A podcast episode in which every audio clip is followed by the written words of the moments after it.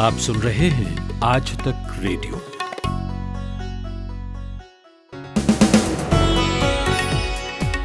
सत्ताईस अक्टूबर की शाम ढल चुकी है और मैं अमन गुप्ता लेकर आ गया हूँ डेली न्यूज़ एनालिसिस पॉडकास्ट दिन भर भारत और अमेरिका के बीच आज टू प्लस टू वार्ता हुई। इस दौरान basic exchange and cooperation agreement यानी बे का समझौता हुआ। ये समझौता क्या है और इसका भारत अमेरिका के संबंधों पर कैसा असर होगा, जानेंगे। और बिहार में चुनाव प्रचार के दौरान बात बात पर उखड़ रहे नीतीश कुमार की नाराज़गी की वजह क्या है? और क्या असर होगा उनके इस गुस्से का चुनाव में? हाथरस मामले में लगाई गई याचिकाओं पर सुनवाई करते हुए सुप्रीम कोर्ट ने क्या कहा?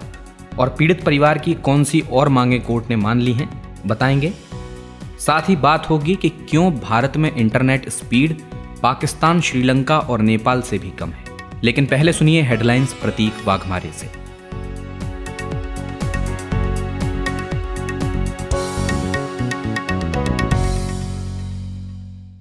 भारत और अमेरिका के बीच ऐतिहासिक basic exchange and cooperation agreement BECA समझौते पर हस्ताक्षर हो गए हैं। आज दोनों देशों के बीच टू प्लस टू वार्ता हुई, जिसमें दोनों देशों के रक्षा और विदेश मंत्री मिले। परमाणु सहयोग पर भी बात हुई है। केंद्रीय गृह मंत्रालय ने कंटेनमेंट जोन में सख्त लॉकडाउन 30 नवंबर तक लागू करने का फैसला लिया है। गृह मंत्रालय ने रीओपनिंग की गाइडलाइंस को बढ़ाने से संबंधित आदेश जारी किया है। 30 सितंबर को जो गाइडलाइंस जारी की गई थी, वो अब 30 नवंबर तक लागू रहेगी। जम्मू कश्मीर में अब देश का कोई भी व्यक्ति ज़मीन खरीद सकता है और वहाँ पर बस सकता है। गृह मंत्रालय ने इसके तहत नया नोटिफिकेशन जारी किया। हालाँकि अभी खेती की ज़मीन को लेकर रोक जारी रहेगी। हरियाणा के बल्लभगढ़ में सरेआम छात्रा की हत्या के मामले में फरीदाबाद मथुरा हाईवे पर धरने पर बैठा परिवार हट गया है और मृतिका का अंतिम संस्कार किया गया। पुलिस ने मुख्य आरोपी तौसीफ समेत दो आरोपियों को गिरफ़्तार कर लिया है। उत्तर प्रदेश के हाथरस में हुए गैंगरेप कांड को लेकर सुप्रीम कोर्ट ने फैसला सुनाया।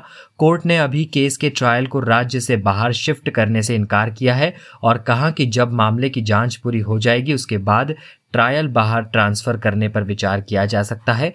मामले की निगरानी अभी इलाहाबाद हाईकोर्ट ही करेगी। पाकिस्तान के पेशावर में एक मदरसे के पास धमाका हुआ, जहाँ सात की मौत हो गई और सत्तर से अधिक बच्चे घायल हैं। धमाके की वजह साफ़ नहीं हो पाई है। धमाका उस वक्त हुआ जब मदरसे में पढ़ाई चल रही थी। और अमेरिकी स्पेस एजेंसी नासा ने चंद्रमा की सतह पर पानी खोजने का दावा किया है। चंद्रमा की सतह पर सूरज की किरणें पड़ने वाले क्षेत्र में पानी की खोज की गई है। नमस्कार, यह है शाम का खबरनामा दिन भर मैं अमन गुप्ता हूँ।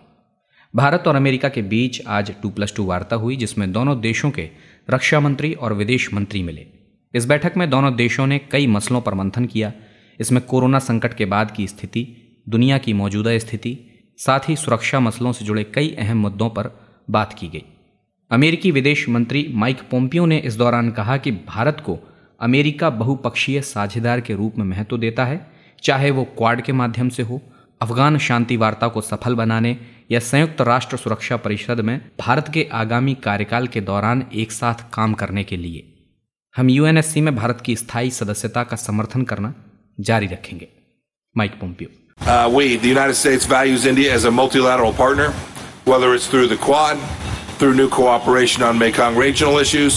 Making afghan peace negotiations successful, or working together during india's upcoming term on the United Nations Security Council. We continue to support India's permanent membership of that body. रक्षा मंत्री राजनाथ सिंह ने मीटिंग के बाद हुई प्रेस वार्ता में बताया कि दोनों देशों में द्विपक्षीय और बहुपक्षीय संबंधों को लेकर प्रमुख पहलुओं पर बात की गई जिसमें अर्थव्यवस्था की रिकवरी ग्रोथ महामारी की रोकथाम और ग्लोबल सप्लाई चेन से जुड़े मुद्दे हमारी प्राथमिकता में रहे During the meeting today, we have had comprehensive discussions on key aspects of our bilateral and multilateral cooperation.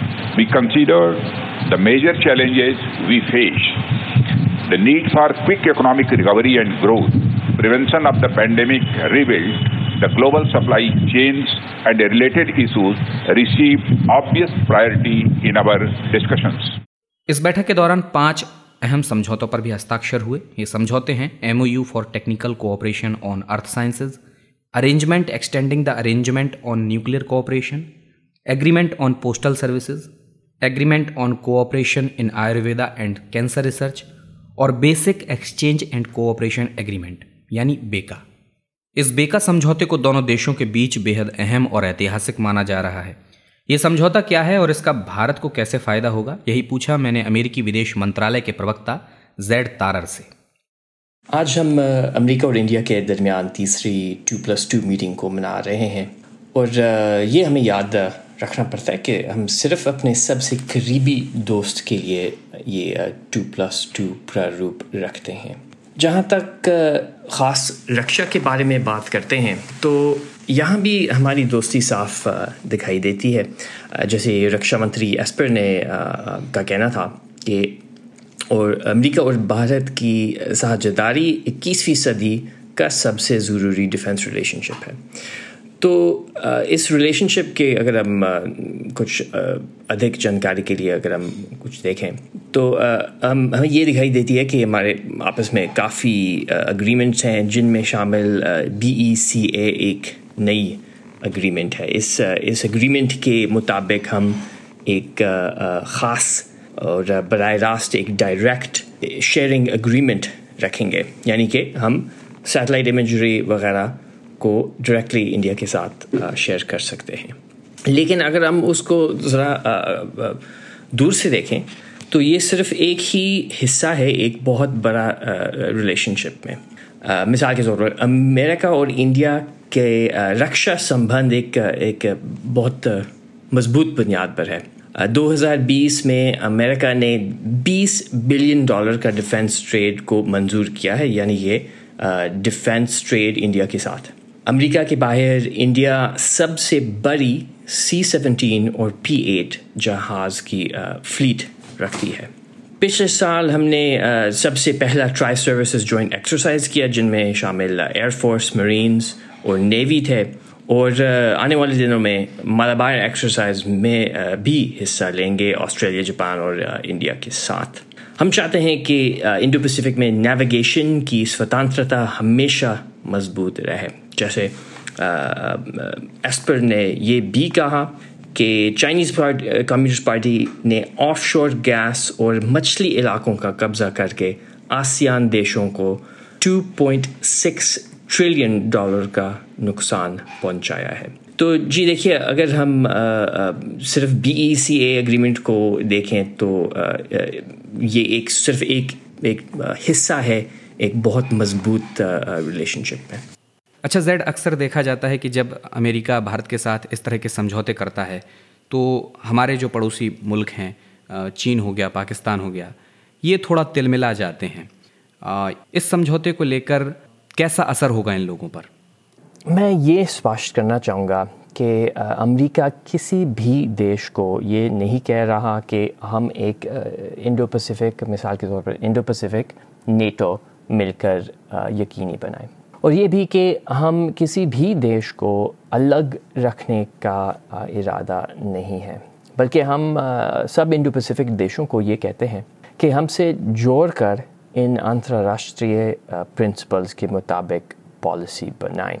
और जब हम अंतर्राष्ट्रीय सहयोगी के बारे में बात करते हैं तो ये भी है कि यूनाइटेड नेशन सिक्योरिटी काउंसिल में हम खुशी से इंडिया के साथ काम करने का प्रोग्राम बना रहे हैं।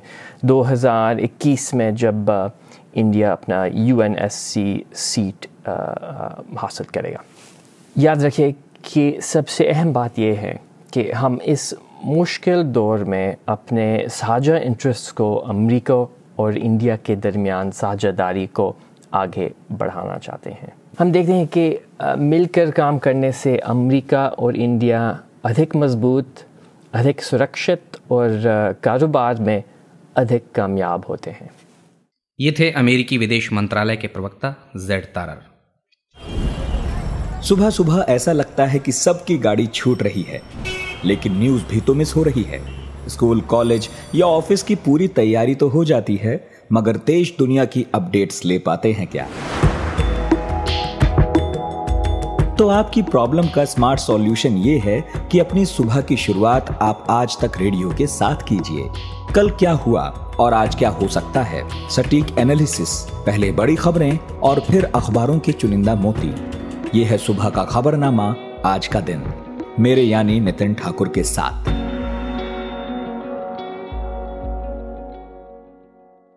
बिहार में कल पहले चरण में 16 जिलों की इकहत्तर सीटों पर वोट डाले जाएँगे। इन इकहत्तर सीटों पर एक हज़ार छियासठ उम्मीदवार मैदान में हैं और 114 महिला उम्मीदवारों की किस्मत भी दाव पर लगी है। पहले चरण की सीटों पर चुनाव प्रचार कल यानी सोमवार को शाम पाँच बजे से ही थम चुका है। बाकी सीटों पर चुनाव प्रचार जारी रहेगा। महामारी के दौर में भी सभी पार्टियों का चुनाव प्रचार इस बार बहुत आक्रामक दिखा।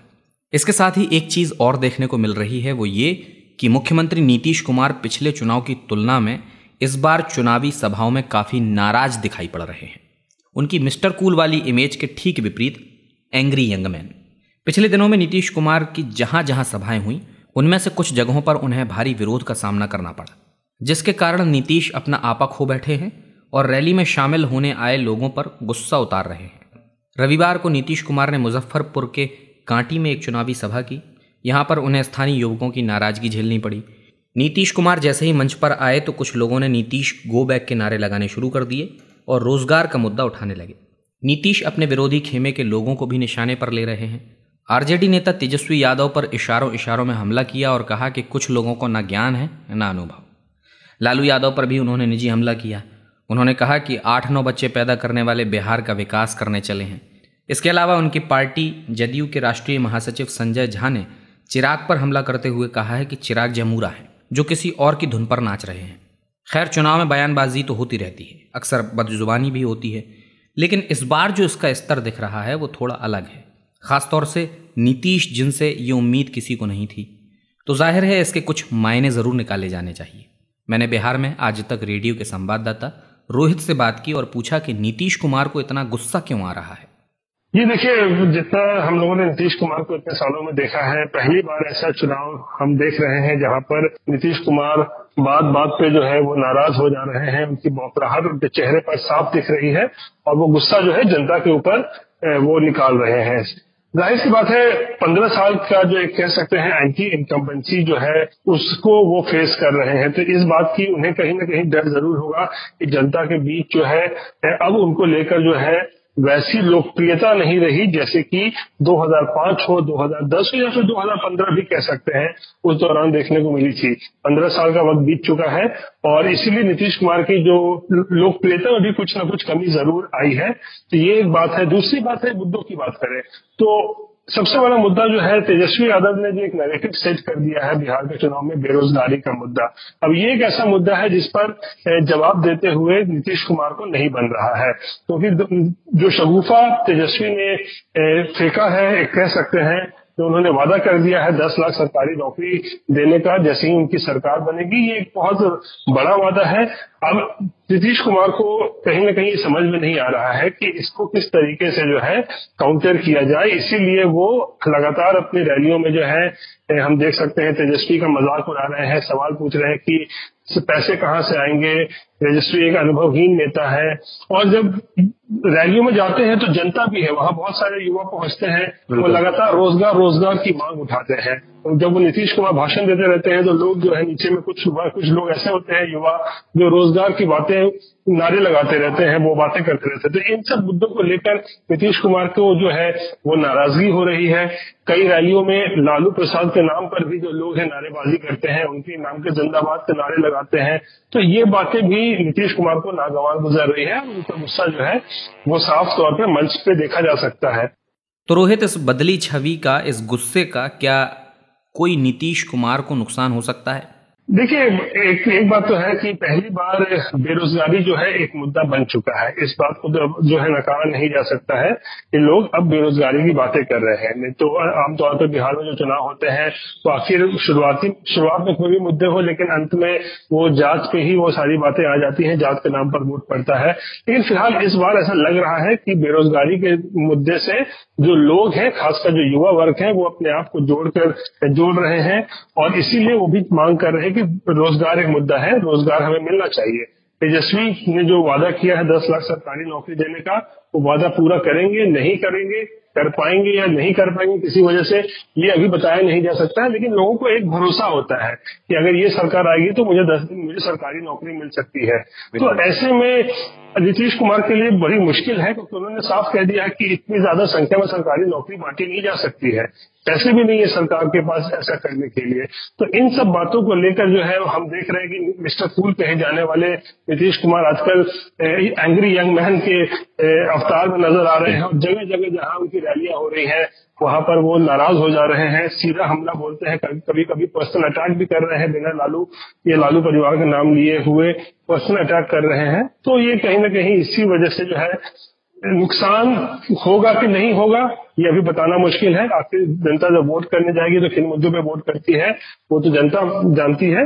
लेकिन एक बात ज़रूर है कि बेरोजगारी मुद्दा इस चुनाव में ज़रूर बन गया है। ये थे बिहार में आज तक रेडियो के संवाददाता रोहित कुमार। और बिहार चुनाव की बात चली है तो हमारा एक पॉडकास्ट ज़रूर आपको सुनना चाहिए कि क्यों कहा जा रहा है कि बिहार चुनाव नीतीश बनाम लालू है। नितिन ठाकुर ने इसे लेकर इंडिया टुडे के पत्रकार प्रभाष दत्ता से बात की है। ये पॉडकास्ट आपको हमारे वेब पेज पर मिल जाएगा। सीधे पते के लिए डालें आज तक डॉट इन स्लैश पॉडकास्ट आप सुन रहे हैं आज तक रेडियो उत्तर प्रदेश के हाथरस में हुए गैंगरेप कांड को लेकर दायर कुछ याचिकाओं पर आज सुप्रीम कोर्ट ने अपना फैसला सुनाया। सामाजिक कार्यकर्ताओं और वकीलों की ओर से लगाई गई इन याचिकाओं में कहा गया था कि उत्तर प्रदेश में निष्पक्ष रूप से जाँच नहीं हो पाएगी। और इसलिए इसे दिल्ली शिफ्ट किया जाना चाहिए। लेकिन जाँच को इनिशियल स्टेज पर बताकर सुप्रीम कोर्ट ने अभी इसके ट्रांसफ़र पर स्टे लगा दिया है। इसके अलावा पीड़ित परिवार की ओर से कुछ मांग भी सुप्रीम कोर्ट के सामने रखी गई थी। उन पर भी सुनवाई हुई। अब से कुछ देर पहले ही कोर्ट का ऑर्डर आ गया है। इसमें क्या बातें हैं, जानते हैं इंडिया टुडे में जर्नलिस्ट अनीशा माथुर से। देखिए परिवार की तरफ़ से ही नहीं, एक कोई डायरेक्ट पिटिशन नहीं फ़ाइल हुई थी, लेकिन 16 पिटिशन इस केस में केस को लेकर सुप्रीम कोर्ट में फ़ाइल हुई थी, जो एनजीओ की तरफ़ से सोशल वर्कर्स की तरफ़ से फ़ाइल हुई थी। कुछ और पिटिशन फ़ाइल हुई थी, जिन लोग, जिन्होंने ये सवाल उठाया था कि schedule caste schedule tribe act के अंडर जो इस परिवार के ऊपर इस तरह से लांछन लगाए गए हैं इस परिवार के ऊपर सवाल उठाए गए हैं उन पे भी कुछ कार्रवाई की जाए। पुलिस वालों और हॉस्पिटल वालों के नेग्लिजेंस के ऊपर भी एक्शन लेने के लिए पिटिशन लगी थी। सभी पिटिशन का जो में जो इशूज उठे थे सुप्रीम कोर्ट ने ये कहा है कि अलाहाबाद हाईकोर्ट जो है इस सभी इशूज के ऊपर विचार करेगा, क्योंकि जो इन्वेस्टिगेशन इस केस की है, वो तो सीबीआई को ऑलरेडी सौंप दी गई है। सीबीआई ने अपनी इन्वेस्टिगेशन शुरू कर दी गई है। और जो सबसे पहली मांग ये थी, परिवार ने भी मीडिया के सामने ये मांग रखी थी कि हमें पुलिस की इन्वेस्टिगेशन पर भरोसा नहीं है तो सीबीआई के ऊपर कोर्ट मॉनिटर्ड इंक्वायरी की जाए। तो वो बात जो है, वो कोर्ट सुप्रीम कोर्ट ने मान ली है, लेकिन अलाहाबाद हाई कोर्ट जो है, इन, इस सीबीआई की इन्वेस्टिगेशन भी मॉनिटर करेगा बाकी जो इश्यूज़ हैं, उनको भी देखेगा। सबसे इम्पोर्टेंट एक चीज़ ये भी हुई है कि जो परिवार की सेफ्टी सिक्योरिटी की बात उठी थी, कि परिवार को भी थ्रेटन किया जा रहा है, परिवार के लोगों के ऊपर को विटनेसेस को थ्रेट होगा। उसके लिए वैसे तो यूपी सरकार ने कहा था कि हम लोग इन्हें प्रोटेक्शन प्रोवाइड कर रहे हैं, इनको पीएससी के थ्रू और लोकल पुलिस के थ्रू प्रोटेक्शन दी गई थी। लेकिन अब क्योंकि परिवार की तरफ़ से ये अप्रीहेंशन ये डर के बारे में बताया गया था कि उनको शायद यूपी पुलिस की तरफ़ से जिस तरह वो शायद यूपी पुलिस की सिक्योरिटी से संतुष्ट ना हो, उनसे डर लगे, इसलिए सीआरपीएफ को दे दिया गया है कि सीआरपीएफ जो सेंट्रल रिज़र्व पुलिस फोर्स वो इन लोगों की सुरक्षा करेगी। शुक्रिया, अनिशा। भारत 5G की ओर देख रहा है और अब तक यहाँ 4G इंटरनेट ही रो रो कर चलता है। हाल ही में डेटा स्पीड चेक करने वाली कंपनी ऊकला की एक रिपोर्ट आई है, जिसमें यह कहा गया है कि भारत में डेटा की स्पीड पाकिस्तान, श्रीलंका और नेपाल से भी कम है। भारत में औसत मोबाइल डाउनलोड स्पीड बारह दशमलव ज़ीरो सात एम है, जबकि वैश्विक औसत पैंतीस दशमलव दो छः एम है। सितंबर 2020 के लिए जारी किए गए इंडेक्स में ये बात कही गई है। फिक्स्ड ब्रॉडबैंड स्पीड के मामले में भारत को इंडेक्स में सत्तरवें स्थान पर रखा गया है। पिछली रैंकिंग रिपोर्ट के मुकाबले भारत दो पायदान ऊपर तो है, लेकिन पिछले महीने में ही भारत रैंकिंग में दो पायदान और नीचे आ गया है। मोबाइल इंटरनेट स्पीड इंडेक्स के मुताबिक साउथ कोरिया में सबसे अच्छी 121 Mbps इंटरनेट स्पीड दर्ज की गई है। वहीं भारत 138 देशों की इस लिस्ट में 131वें नंबर पर है। तो इस इंटरनेट स्पीड को कैसे मापा जाता है और ऊकला किस तरह की तकनीक अपनाता है यही पूछा मैंने इंडिया टुडे में टेलीकॉम कवर करने वाले जर्नलिस्ट मनु कौशिक से। देखिए इसमें बहुत सारे फैक्टर्स होते हैं। डेटा स्पीड जो होता है ये आपको मैं थोड़ा क्राइटेरिया बता दूँ कि ये स्पीड जो होती है वो कैसे आ, कैसे नापी जाती हैं? मतलब जैसे उकला जैसी कंपनी है मतलब बहुत सारे बहुत सारे सोर्सेज होते हैं इंटरनेट स्पीड को कलेक्ट करने की। ट्राई जो है इंडिया का रेगुलेटर वो खुद भी डेटा स्पीड को मैप करता है और कैलकुलेट करता है और एक ओपन सिग्नल करके है, वो भी बताता है। और सबकी अपनी अपनी मेथोडोलॉजी होती है। उकला की मेथोडोलॉजी जहाँ तक मुझे याद है अच्छी तरीके से, ये लोग क्या करते हैं कि अगर आपके पास इनका ऐप है अगर आपने इनका ऐप डाउनलोड कर रखा है तो ये आपका वैसे डेटा कैप्चर कर लेते हैं जब भी आप टेस्ट करते हैं। तो वहाँ से ये लोग उससे जितना भी डेटा कैप्चर होता है वो उसके बेसिस पे ये लोग अपना जो नंबर इन्होंने बारह दशमलव जो भी दिया है लेटेस्ट वहाँ से निकलता है ये डेटा तो इसमें बहुत सारे कारण होते हैं। देखिए हर वक्त जो डेटा स्पीड जो होता है और वो जब कैप्चर करने का टाइम है किस लोकेशन में है कहाँ बैठा हुआ है और कहाँ मतलब अर्बन यूज़र है रूरल यूज़र है उसका कॉम्पोजिशन जो है वो हर बार चेंज होता रहता है। ये लोग कुछ नॉर्मलाइज भी करते हैं डेटा को जहाँ तक मुझे याद है। बहुत रैंडम होता है। टोटली रैंडम होता है। इसमें कोई मतलब मिलावट नहीं हो सकती और कोई भी इसमें मतलब गुंजाइश भी नहीं है। क्योंकि ये कंज्यूमर डेटा ये क्राउड सोर्स डेटा है इसको बोलते हैं क्राउड सोर्सिंग जो होता है। क्योंकि कंज्यूमर ही जो स्पीड अपनी करते हैं उसी से आता है। तो इसमें बहुत सारे फैक्टर होते हैं पर ब्रॉडली अगर हम बात करेंगे बारह दशमलव ज़ीरो सात। की जो स्पीड इन्होंने नापी है ये काफ़ी लो है और ये टिपिकली इतनी ही लो रहती है। मैंने देखा था पिछले साल जो स्पीड थी वो ग्यारह थी फिर दस थी किसी क्वार्टर में। तो ये दस ग्यारह बारह इसी के रेंज में घूमती रहती है। अच्छा मनु जी हमने देखा कि इंटरनेट की स्पीड विदेशों में ज़्यादा है। तो भारत में सेलुलर डेटा की क्वालिटी क्यों इम्प्रूव नहीं हो पा रही है, जबकि जियो एक बूम लेकर आया है? क्या तरीके हैं इसे इम्प्रूव करने के? इम्प्रूव करने के काफ़ी तरीके होते हैं। सबसे मतलब जो सबसे डायरेक्ट जो एक तरीका है वो ये है कि कंपनी जो है टेलीकॉम कंपनी जो है, वो टावर ज़्यादा लगाएँ नेटवर्क की कवरेज बढ़ाएँ मॉल सेल्स लगाएँ। मतलब ज़रूरी नहीं हर जगह टावर लगाना है।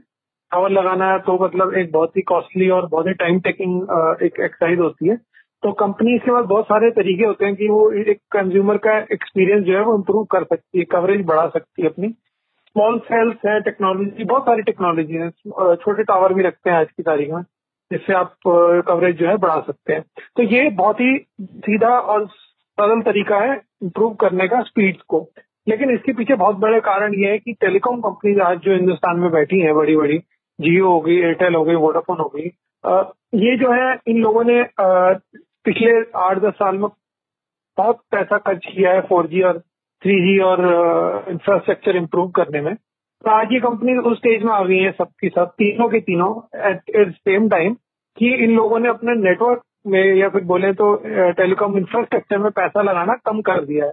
इसलिए एक साल से इन लोगों ने जो अपना केपेक्स बोलना जाता है इसको केपेक्स बोलते हैं जो अपने टावर में या फिर जो अपने नेटवर्क बढ़ाने में पैसे लगाते हैं, वो इन लोगों ने पिछले सात, आठ, दस साल में जितना पैसा लगाया था तो इनको लगता है कि इन्होंने काफ़ी पैसा लगा दिया है और ये अब अब ये जो लोग हैं, वो इससे ज़्यादा पैसा लगाने के लिए तैयार नहीं है या लगाएँगे तो मेंटेनेंस के लिए ही लगाएँगे।